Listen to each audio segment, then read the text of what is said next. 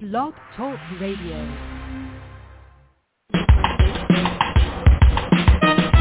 Let's get lost in a better place. Pick up a bird, travel through time and space. So much to learn, so much to see. A chance to escape reality. Open your mind and your heart. Get a fresh new start. M J Network will bring you there. So let's talk about it when live and on the air. Good morning, everyone. This is Fran Lewis. This is M J Network. M J in memory of my sister, Marcia Joyce. And this is going to be so much fun.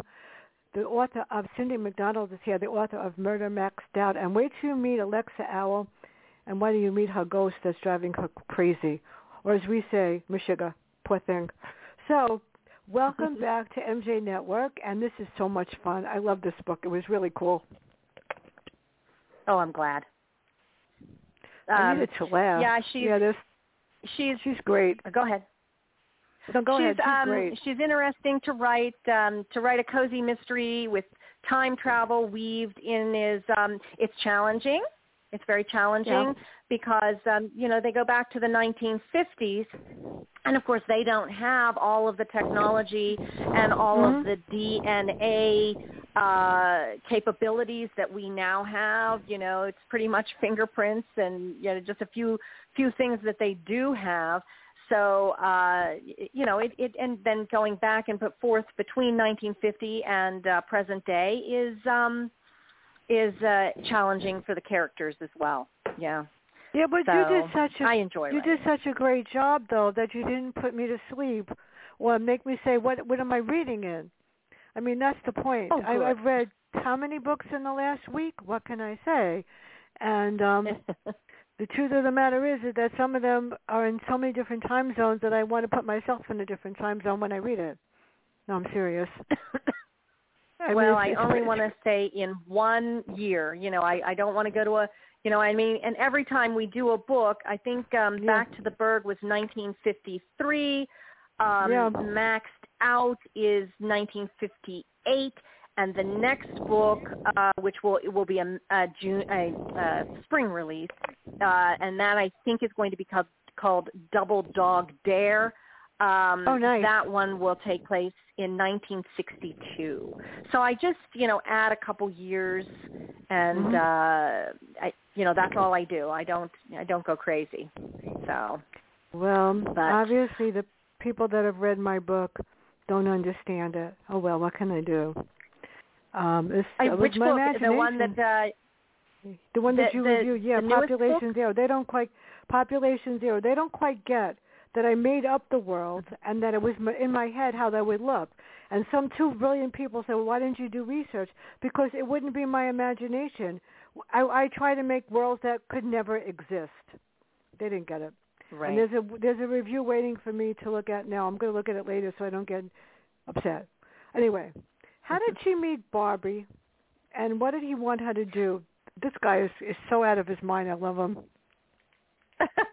I love Bobby Starr, too. Um, yeah. Bobby, we meet Bobby in book one, Back to the Berg and Beyond, and um, Alexa is just arriving in Pittsburgh. She had lived in Columbus, Ohio for, I think I said eighteen years, if I'm correct. Yeah. And um, she's freshly divorced, but she got a grand, grand uh, settlement.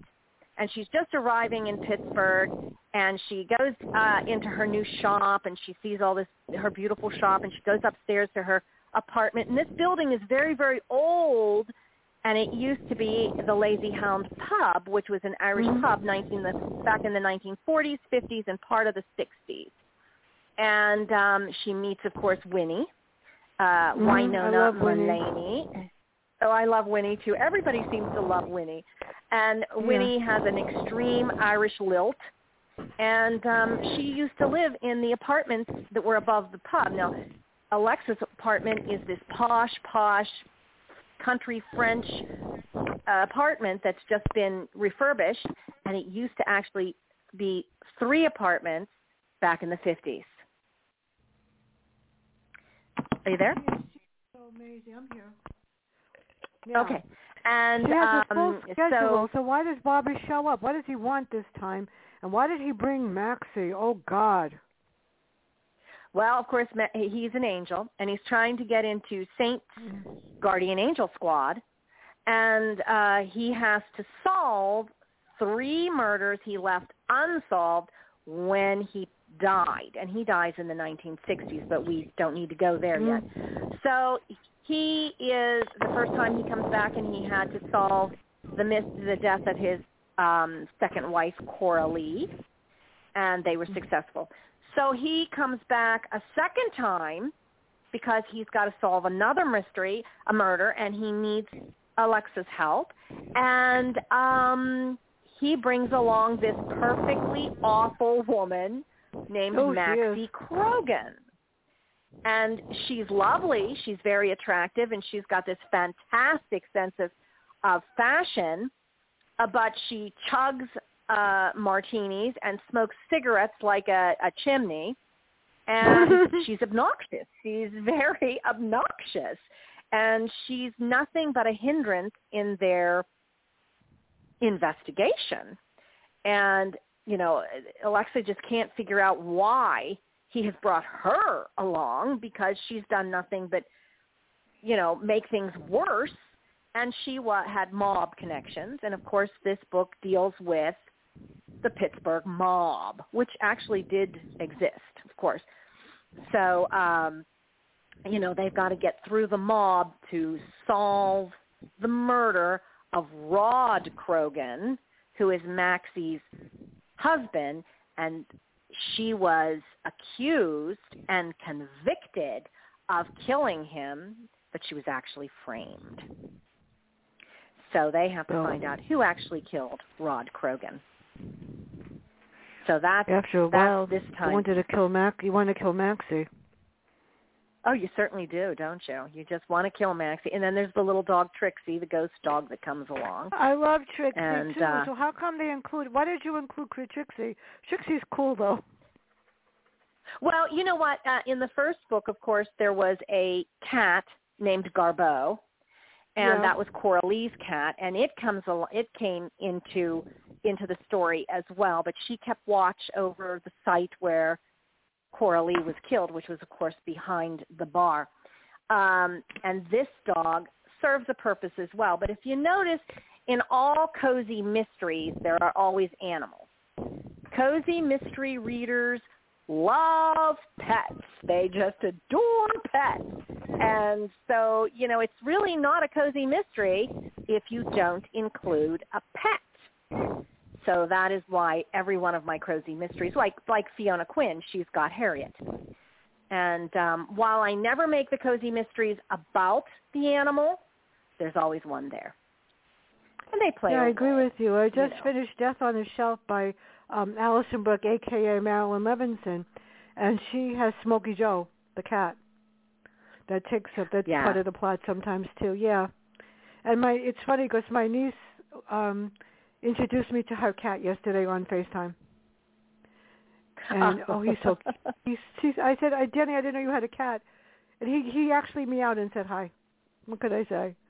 So they're fun. Now this this this guy I really like. Tell us about Hank's Sandwich Shop, and why did Alexa Hank wonder Sam- what happened to him? Well, Hank's Sandwich Shop is not an actual um, place in Pittsburgh. Um, as you know, a lot of my books, I will use real venues yeah. in the Pittsburgh area, you know, mainly in uh, Fiona Quinn. I use actual venues. And in this book, I, I kind of plopped Hank's Sandwich Shop in there because, quite frankly, I needed it. And um, Hank's has been around since um, nineteen forty-three, I believe. And um, there was the original owner. His name was Hank um, oh, P- Peterson. That's what his name was, Hank Peterson, I believe. And one day in August, he just disappeared, never to be seen again. Um, and this has been like a, a Pittsburgh mystery all these years. What happened to Hank, the original owner of Hank um, Sandwich Shop? So uh, now, um, now it is still called Hank's Sandwich Shop, but an Italian family runs it, and they are known for their meatball subs. And um, the man who uh, is running it now is Carlo Lombardi, and he is third generation who's running the shop. Mm. And when Alexa goes to the shop to buy some sandwiches, meatball subs, for her boyfriend Cliff Slater, Detective Cliff Slater, there's a big old dirty, filthy box in the in the corner of the shop. And she asks Carlo, you know, what is in that big, filthy box? And he says he doesn't know. He said they found it down the basement, and they had to clean the basement mm. out because they've decided to put a small restaurant downstairs. And the basement still has its original dirt floor. And there's so he says there's so much junk down there. We're trying to get it all out, but we found this box, and we're intrigued. So we're going to open it up tonight after the shop closes and find out what's in it. And uh, so, of course, they find books in it that um, his his grandfather, um, Mister Lombardi, wrote back in nineteen sixty-five, I believe I said in the book. It was nineteen sixty-five. Of course, it's out of print. The publishing company who who published it is out of business, and there were over a thousand copies of this book, Meatballs and Mobsters, in in the in the box. And this book gives Alexa a lot of clues as to what happened to uh, what happened with the mob back in the nineteen forties and fifties, and uh, you know, helps her to basically break this case wide open. Now we go back to the past, however she gets there, mm-hmm. which is really an experience. And how do they proceed, and what happens when she sees her sister's house go up in flames? That is scary. Well, when she, um, she they go back to nineteen fifty-eight, um, and they always end up at that Lazy Hound Pub, which, of course, is in the building that she now houses, that she now lives in, with her couturier shop, the Owl's Nest, and her apartment upstairs. But now she's in nineteen fifty-eight, and it's not the couturier shop. It's the Lazy Hound Pub. And, of course, she bumps into Winnie. And um, and Winnie's just a little girl. And she sees everything as it was back then. And um, Maxie is very, very pushy about getting Rod Rod's um, murderer um, uh, found, because she wants to go back to living the life she was supposed to live. And, of course, one of Pete's big rules are you cannot change events. So no, neither Bobby nor Alexa can figure out how how she's going to have the life she was supposed to live whenever you're not supposed to um, change events. So anyway, um, while they're sitting in the pub discussing how they're going to proceed, all of these fire trucks and police cars go rushing down Penn Avenue. And mm. uh, Maxie says, well, I've been very busy. And they realize that Vivian Sweet's house has been burned to the ground, and Vivian Sweet is Maxie's sister. And we find out that Maxie uh, threatened her sister before the trial, and, and this was the threat: if you, you know, I'm going to burn your house down. If it, you know, if you, it, to stop you from uh, going against me during the trial. So that's what they find out about the burned down house. Maxie's got guts. And of course they I like her for the... Pardon me? I like her because she's got guts. Yeah. Oh, yeah. So anyway, so they uh, have to find out exactly how the house got burned down, and, and they go and visit friends of Vivian's, and Vivian has been misplaced because, you know, the Red Cross came in and put her in a house in Coriopolis. Yeah. So, uh, okay, so, of course, they go and visit her. I uh, know that was an experience, too. So how does Maxie bring her back to the present? Well, Maxie gets angry with what Maxie doesn't, or Maxie doesn't like Alexa to begin with, because mm-hmm. she uh, is smart. And Maxie, it's not that she's not smart, but she's just not as smart, perhaps. Perhaps maybe we should put it that way. And uh, so when they go to the meatball shop back in the nineteen fifties, and there's there's Mister Lombardi, and she, Alexa starts questioning him. He, she starts asking him what you would consider a ticklish question for Maxie, and she mm-hmm. gets mad, and she shoves Alexa, and she shoves her right back to the twenty-first century, which, of course, makes Bobby rather upset, because she just got rid of his his help, his, you know, the person who does all the, the main investigating in his cases for him. So uh, now he and Maxie have to proceed by themselves, at least for a little while. She's really too much, this one. So now we have Cliff. I like Cliff. Tell him he tell he's in the past. But what about his grandfather in the past? Um, okay, so we have Cliff, Detective Cliff Slater, who is from the twenty-first century, and he and and and Alexa are a thing.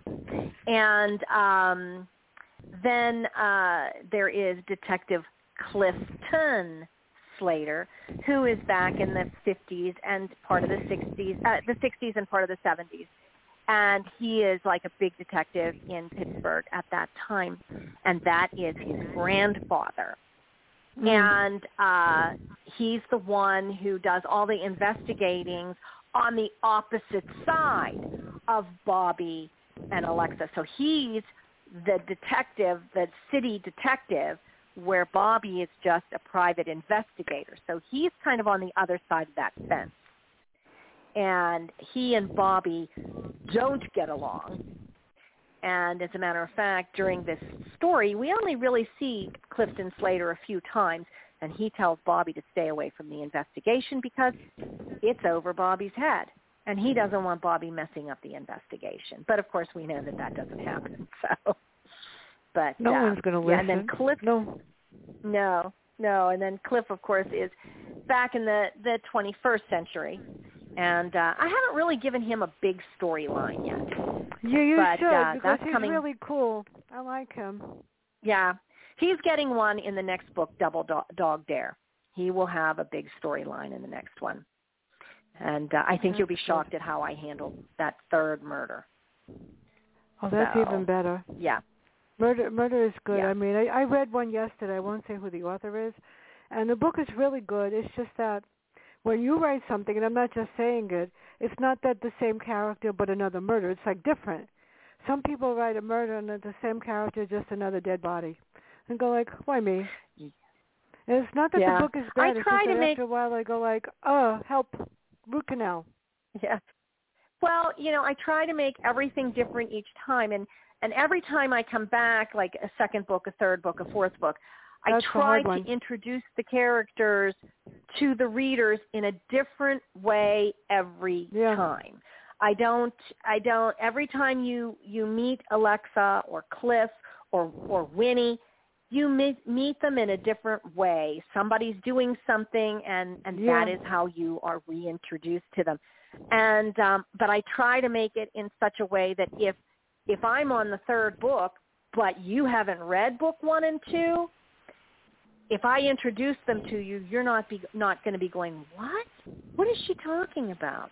So I try yeah. to make, even though each of the books are part of a series, I try to make sure that they're each a standalone story, if you will. That's what makes so, it hard. Um, and I know.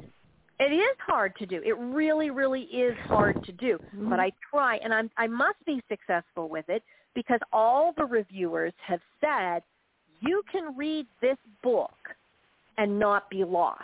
I highly recommend you read the other books because, you know, you really, really get to know the characters. But you can read book three or book five and skip around and not be lost. So at least I, I feel as though I'm being successful in that, in that uh, a part of the whole thing. I would. So. I'm very blunt. I, you, I want to say that you, you you've succeeded in that, because there are so many books that Fran has read that sometimes I go like, why me? What did I do wrong? Yeah. Seriously. So Alexa's home alone, and she uses technology to help her find out who gave her the book and what did she learn when she gets home, and what about information about the murder was online, because she's not stupid. She's smart. That's why we love her. Well, first of all, she goes, first of all, these murders have taken place back in the fifties, and there was no yeah. internet back in the fifties. And finding information about things back in the forties and fifties can be a little tricky unless they yeah. were really big events. And um, so she's she's fortunate enough. There is such a um, site called find a grave dot com if you've ever uh-huh. if you've yep. ever gone there. Um, yes, I did I've gone there, too. yeah, looking yes, for someone's grave, maybe somebody in your family. And yep. um, so I thought, well, if there's a find a grave dot com, maybe, I don't know if there is or not, but there's find a death dot com. You know, I don't know if there is or not. I didn't really there is, actually there's look. There's something like that. There is something like that. Right, and sort so of. They show you obits and um, possibly even newspaper articles on someone who has died before the internet, and perhaps mm-hmm. they just weren't important enough. But in the case of Maxie Krogen, her that murder trial was such a big deal in Pittsburgh that there's a lot of information on this find a death dot com. And so she's able to get a lot of information on what happened during the trial and um, the obituary. And, and the first thing that strikes uh, Alexa is the fact that the obituary, which is, is, I don't know about your family, but in my family, a family member writes the obit. Do, do you do You're that in your family? Her. You're talking to her. Yes. Uh, right. How lucky can I so, get? Um, really write good ones, too. Yeah, I, I'm... I mean, I wrote the obit for my mother, who passed away in October of Alzheimer's. You know that. And yeah. so I wrote that obituary. And I thought, well, I'm sure this is probably something a lot of families do. And I and I started really reading a lot of obituaries, and I could see, yes, it is something families do. So anyway, so the obituary is the first thing that slaps Alexa in the face. And it is very short. It is very curt. It is very mm-hmm. cold. And she's like, whoa, that is the coldest and shortest obituary I have ever read in my life. And, of course, Vivian wrote it. Her her older sister, Vivian, is six years Maxie's senior. So um, then under the obit, there are articles about the Krogen murder. And she finds out that he was shot two times in the chest, and that um, Maxie and Rod were had a very volatile relationship, and she was found drunk and and completely um, inebriated and passed out on the couch with the gun in her lap. And yes, she owned the gun. So, you know, immediately Alexa's saying, man, she looks guilty hands down. I mean, this is this is a slam dunk for any prosecutor. And indeed, that's exactly how it went down. And indeed, Vivian does end up testifying against her sister. And, uh, you know, so all of these things come to light. But once Alexa gets a hold of that book, Meatballs and Mobsters, mm-hmm. written by the new proprietor of Hank's Sandwich Shop, a lot of other things come to light, including Trixie. That's where we find out a lot about Trixie. There's a huge aha moment with Trixie in that moment. You can't tell anybody that. Now, the fun part was, no. How did you create the chapter headings in the book? Because they're so different. And some of them act like the meatballs and whatever, and some of them are really hilarious. How did you decide which ones to use and which ones in the past and in the present? Because that's original, too. Let's see, where's you my know book? What? One I... is Mobsters, and, when, and then we have... Meatballs and one's mobsters, mobsters one's meatballs, and then there's one mobsters and meatballs. Yeah. Um, you know what? The, the chapter headings are hard. I'm telling you, Fran, some yeah. of those chapters sit for weeks with no heading because, you know, once you start doing that with a book series, you're married yeah. to it. You've got yeah. to, you know, it's, it's, it's part of your brand. So, um, you know, some of those chapters just sat without headings for, you know, a long time. And some of them come to me right away. Oh, I know exactly what I'm going to call this chapter, you know. Um, but, um, oh, the one is called Cotton Balls. Mm-hmm. That the was one, hilarious, One too. Of the chapters is, is called Cotton Balls because they dress Bobby up like Vito Corleone and, and they stuff uh-huh. his mouth with cotton balls, the poor man, and then he ends uh-huh. up spitting one out in um, Tino Bianchi's face. So, that's hilarious, um, too. Yeah. So, and it sticks to the man's forehead, and then just all heck breaks loose at that moment. Um, but... Uh, You know, you, yeah, those, those, those are hard to come up with. Those are really hard to come up with. So I think I had an easier time in Back to the Berg than I did with Maxed Out, coming up with them. But, uh, no. and then, of it's course, there's one a... actually called Maxed Out. Yeah, the, the Pluto's not original, but a lot of people do what you did, and the chapter means nothing to the to the to the uh, what the, what they write in the in the, in the in the script. So I'm reading the chapter sometimes, and I'm going like, at least this matches the chapter title. Tells me what I'm going to you know read about or something. And sometimes they write chapter titles, and they go, huh? What does that have to do with anything?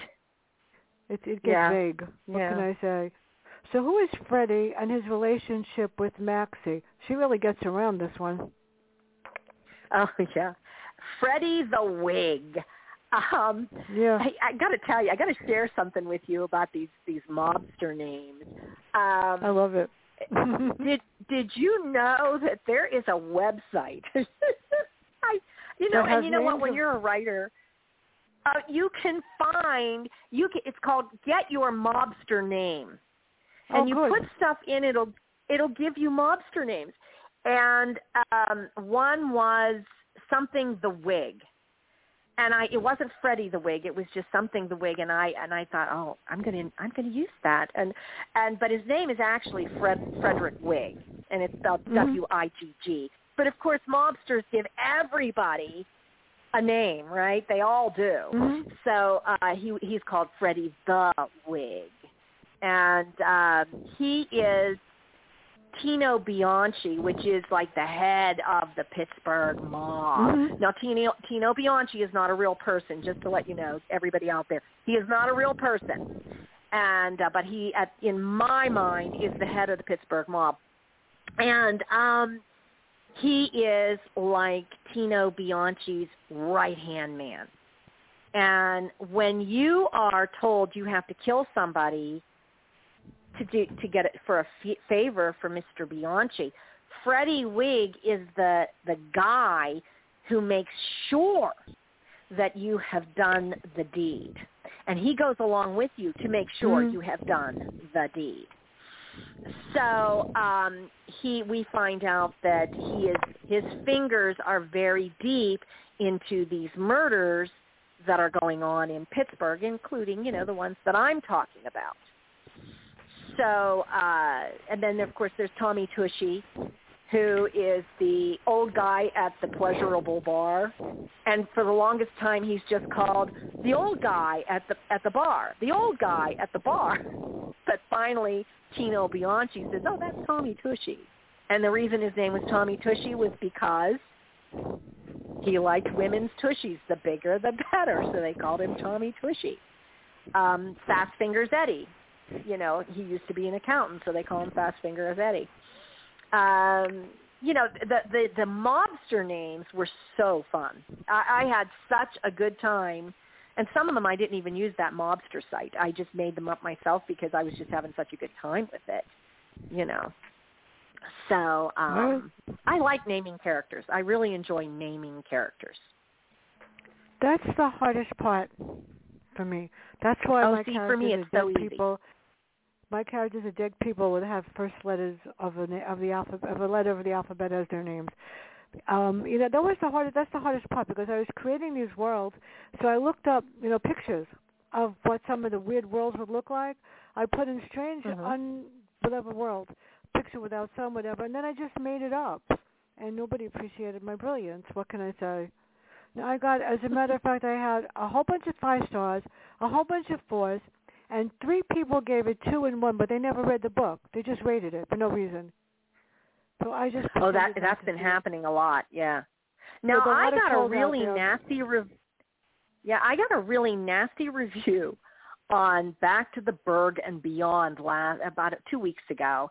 And the woman mm. gave it like two stars. And she was upset, brace yourself, because I put too much description in the book. I, oh, I did Lord, too much us. describing. And then she was upset. She didn't like Winnie because oh, uh, God, we, how could you not needed, like Winnie? Yeah, everybody loves Winnie, all those Irish toasts she does, and her little Irish wisdom.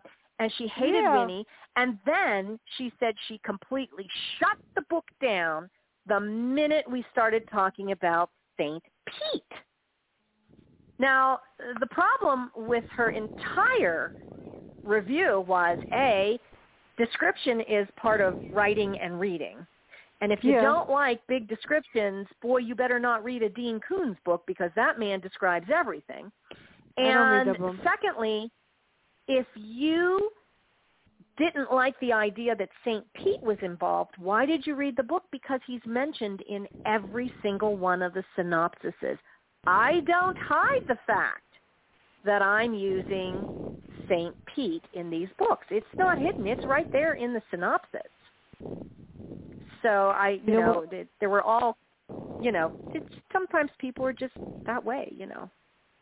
Well, you know what? It's funny. My first Faces Behind the Stone series that I ever wrote, and everybody mm-hmm. liked it. And this lady mm-hmm. said, I put, I gave it two stars because I didn't finish reading it. I said, well, if you tried to finish reading it and understood it, then maybe you would have a more credible review. I, I just cracked up laughing. What an idiot. I mean, how yeah, stupid. She said, I, I didn't understand what you wrote. I said, so that doesn't tell me very much of anything. I, I don't care. I know, this with this Population Zero, the two people said, they gave it four stars. Why didn't you write, why didn't you look up the weather patterns? I said, because that's what it killed the story. I said, I wrote this from my imagination so that if people living in my horrible worlds might stop acting like fools in this one. And this is only going to get worse. So how does she describe Rod, and why does she care that he was killed and she was blamed? And what will happen if he solves the case? He has to still solve another one, doesn't he? Well, that's that was the whole problem that both Bobby yeah. and Alexa had. Once again, uh, yeah. Saint Pete's number one rule, protocol, whatever you want to call it, is that you cannot change events. This cannot yeah. go on. You cannot change events.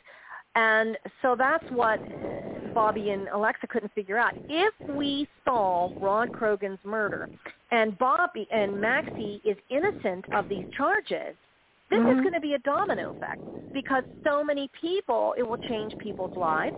It will change Maxie's life. It will change the course of someone's history. So how is this going to work? And um, so they're they're very, very cautiously moving forward, trying to make sure that, you know, okay, she didn't murder him, but who did? And if if they did murder him, you know, what difference will it make? Because we're not allowed to change that event. We can't say, well, this is who murdered him, and they're going to just let this woman out of jail, and everything changes.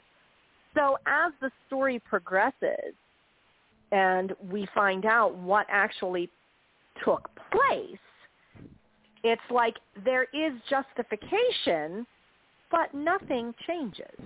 if you know what I'm saying. But you've read the book, yeah. so you understand what I mean. Everything is yeah. justified, and the reader gets a very, very satisfied ending, but nothing actually changes. No, it doesn't. No, what no. cracks me up is that, which was really clever, is that she owns this uh, decorating place, whatever she does, and um, she's in, she, she's in the past, but she's also in the present. How did how did you do that? Right. And nobody realizes that it, that it's it's not her. That's what's really scary. Right. Ex- except for poor Winnie. Uh, yeah, I know. You poor know, Winnie's when, losing when, her mind. Yeah, she's like, because she almost has to deal with this this. substitute Alexa, and she's when Alexa leaves, another one just comes right back up. But this other one is it doesn't have the same personality. She know, doesn't exactly yeah, she doesn't exactly make very good decisions in, in Back to the Berg.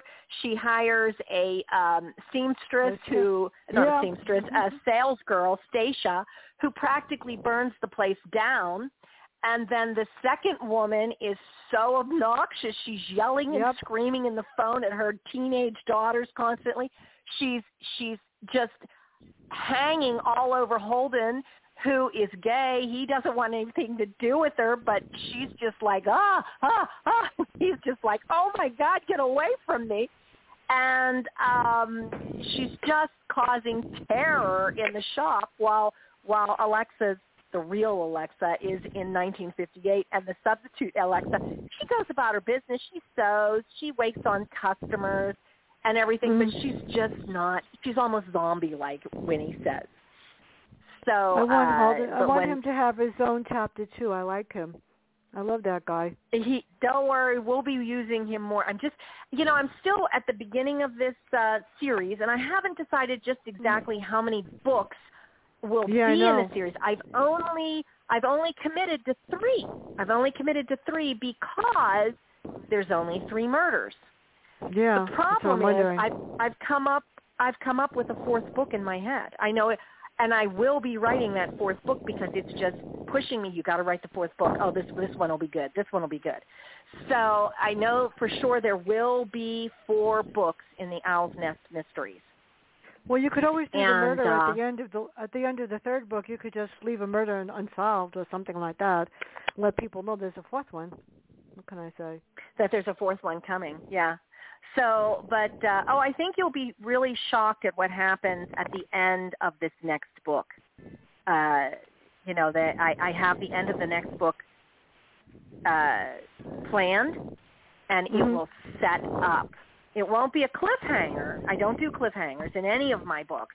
And back to the uh, uh, Maxed Out, I think, was my twenty-fourth book.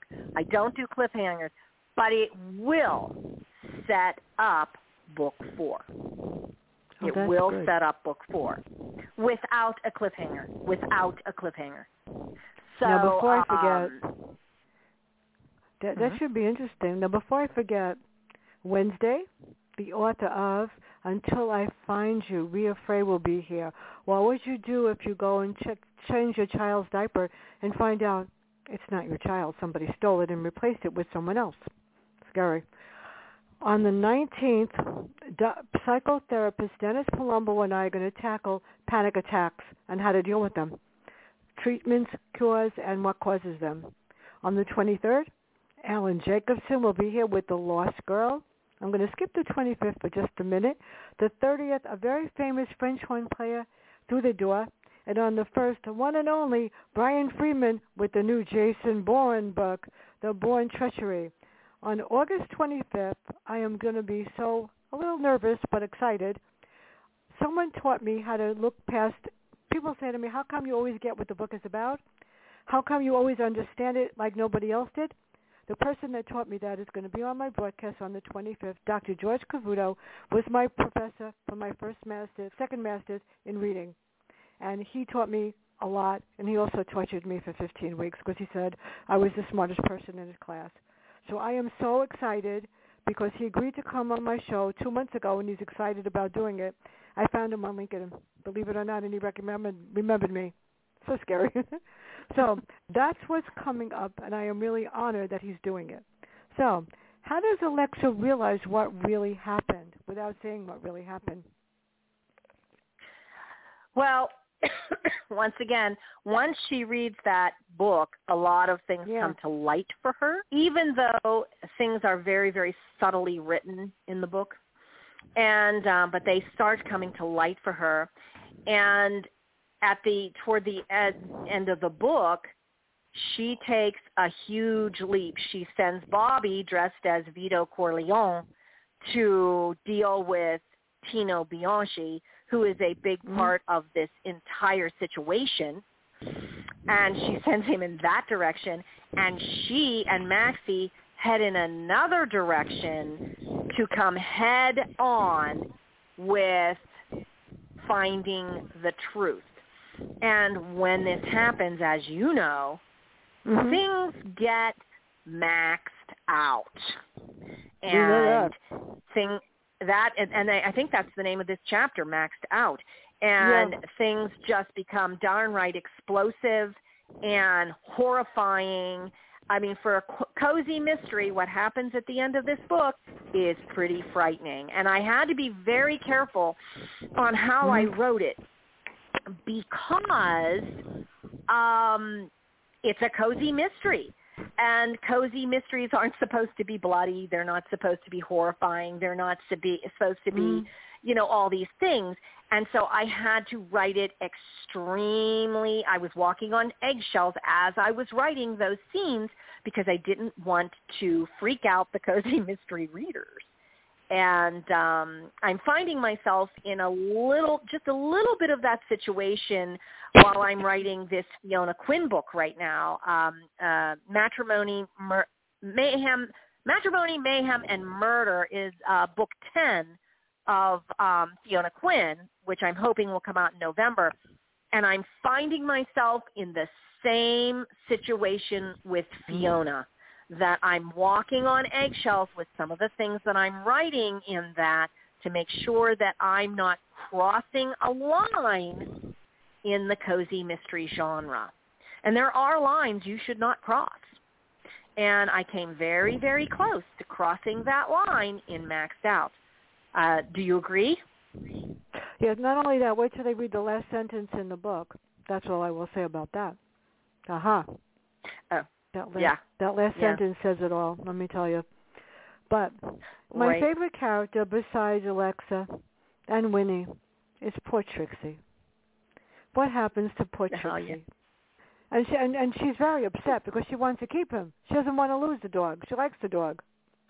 The cat, I mean. Right. Well, she loves you know, the cat. Uh, I love the cat, too. The thing is, yeah, Garbo, who was very, very dismissive of everyone. You had to love Garbo. Uh, she was kind of yeah. like the silent movie uh, star, wasn't she? Um, the, they're, they're ghost animals, which is actually a good thing for our character mm-hmm. because our character is very, very allergic to animals, isn't she? And yeah. all of her life she wanted a cat. All of her life she wanted a little dog, but she couldn't have them because she is um, allergic. So it's almost like Saint Pete is...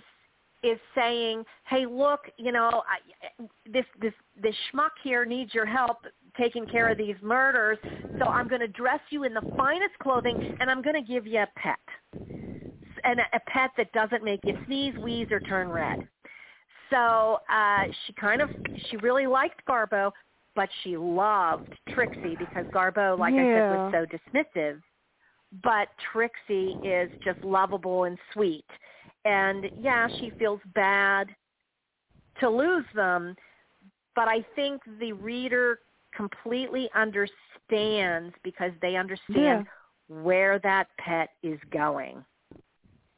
So well, can I tell the, the audience go. the really um, unique thing about Bobby Starr? Mm. Bobby Starr has been married five times. Now, I don't know if you know anybody like that. Do you know anybody who's been married five and six times?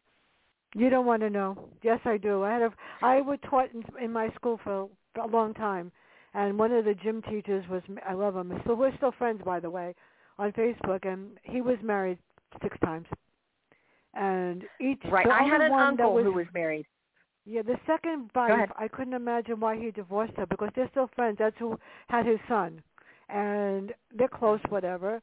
And one of the teachers in my school passed away two months ago. And I created the memory book for everybody in the school. I just decided that people die and then they forget who you are. They forget you. Mm-hmm. So mm-hmm. Jeff was the person that helped me the first year to let me know, you're going to survive because you're in charge. You may be five feet tall, but you got a big enough mouth. Don't worry about it. You're going to handle it. So, yes, my friend Steve was married six times. What can I say?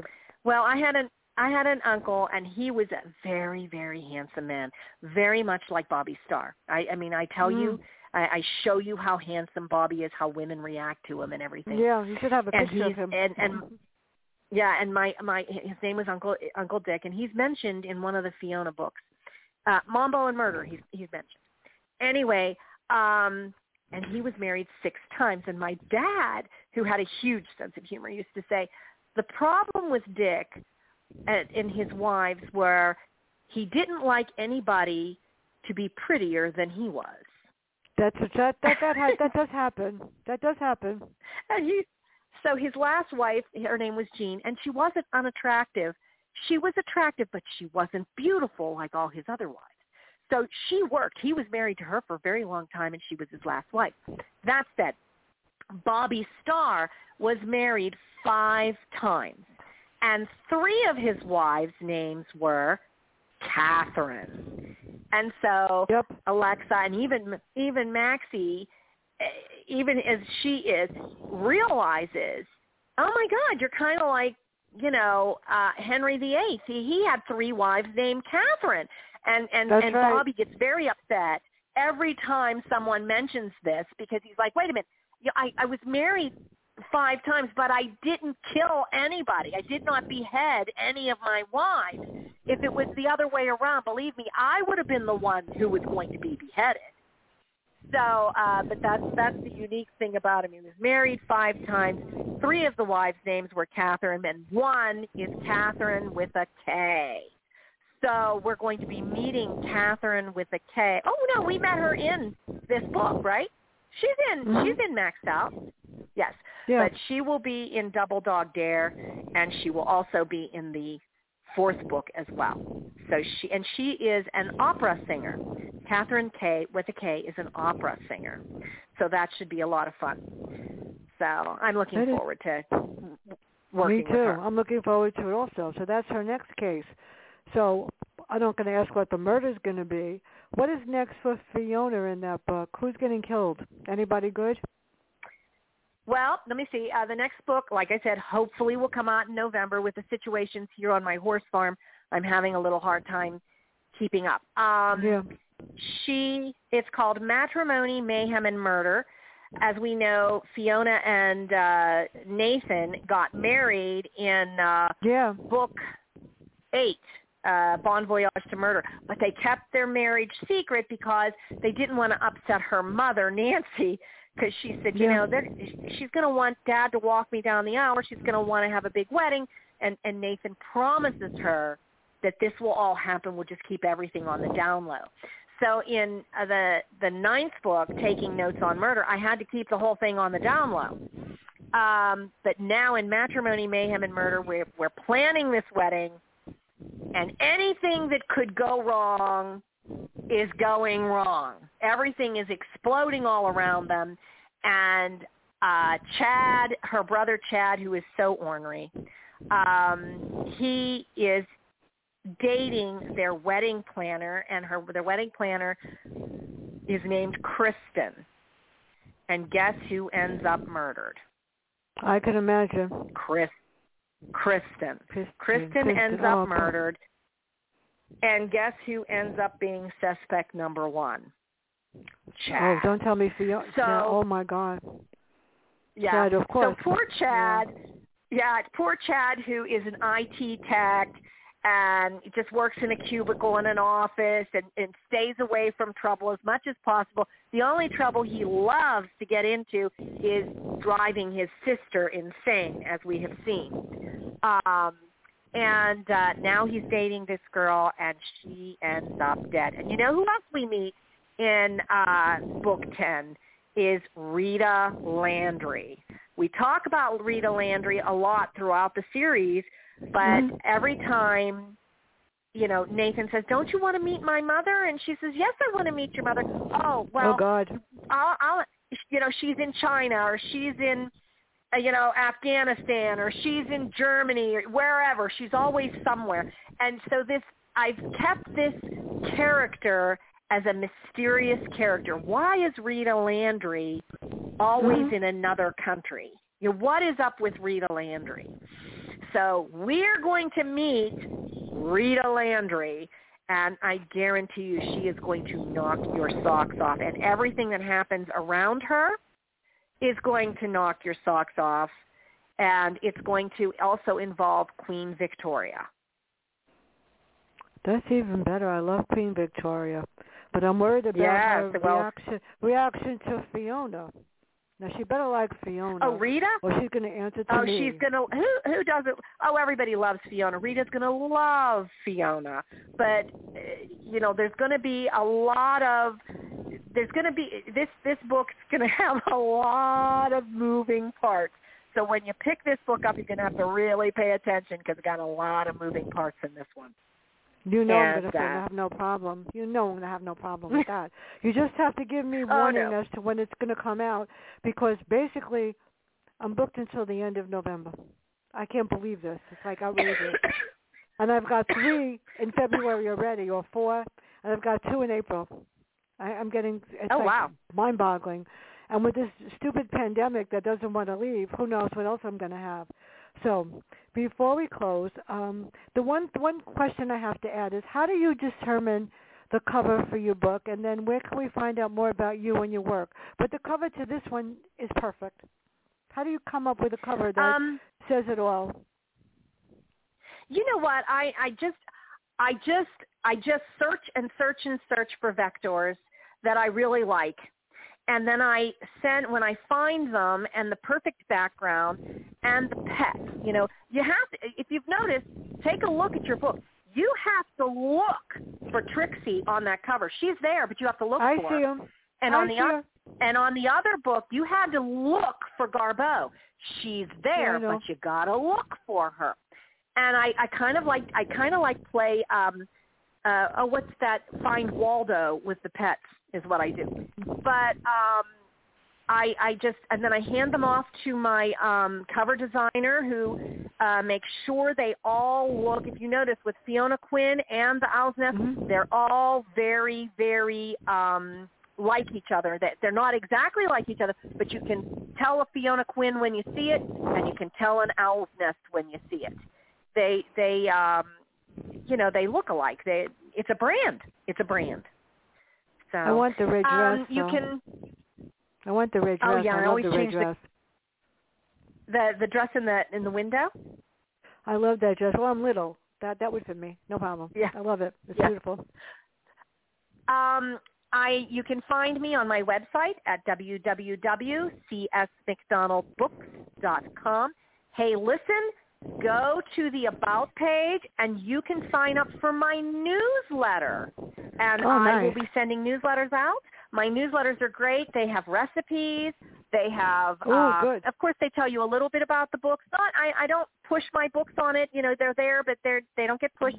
I always have a giveaway, and there's always some sort of funny personal story, that something that's happened on the horse farm, something that happened to one of my grandchildren. Uh, like last month, I told you about Jameson and the fact that he was going to have twenty children when he gets married.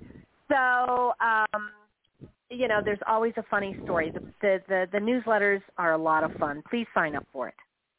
Well, before I forget, too, yesterday my niece, Danny Nicole, turned twenty-five. I promised I would wish her happy birthday because it's a thing we do. Right? They hate when I do it, but I love it anyway. Danny is a nurse in a plasma hospital in Florida, and she's just been promoted, and they're looking to promote her to a man, to a uh, manager, um, assistant manager, because they think that she's brilliant, and she is. She's very smart. So she's a she's a nurse, mm-hmm. and yesterday she turned twenty-five. So happy birthday, Danny Nicole, and your aunt is very proud of you. She's amazing, and we went Sounds through, like we went through is. medical school together. Yes, I did help. But, Cindy, this has been fun. Thank you so very much. Everybody, it's a beautiful day outside. Just let me know uh, when the book is coming out so that if you need an interview, I need I could schedule it when I when I can, because I don't want to, you know, okay. turn down the book and say I can't do it, because basically I could do interviews in November, December, and January at this point. So just let me know before. Give me a heads, heads up. Everybody, one small ask, when you go outside, please wear a mask and be safe, because this isn't going anywhere. Everybody have a great day, and bye. Bye-bye.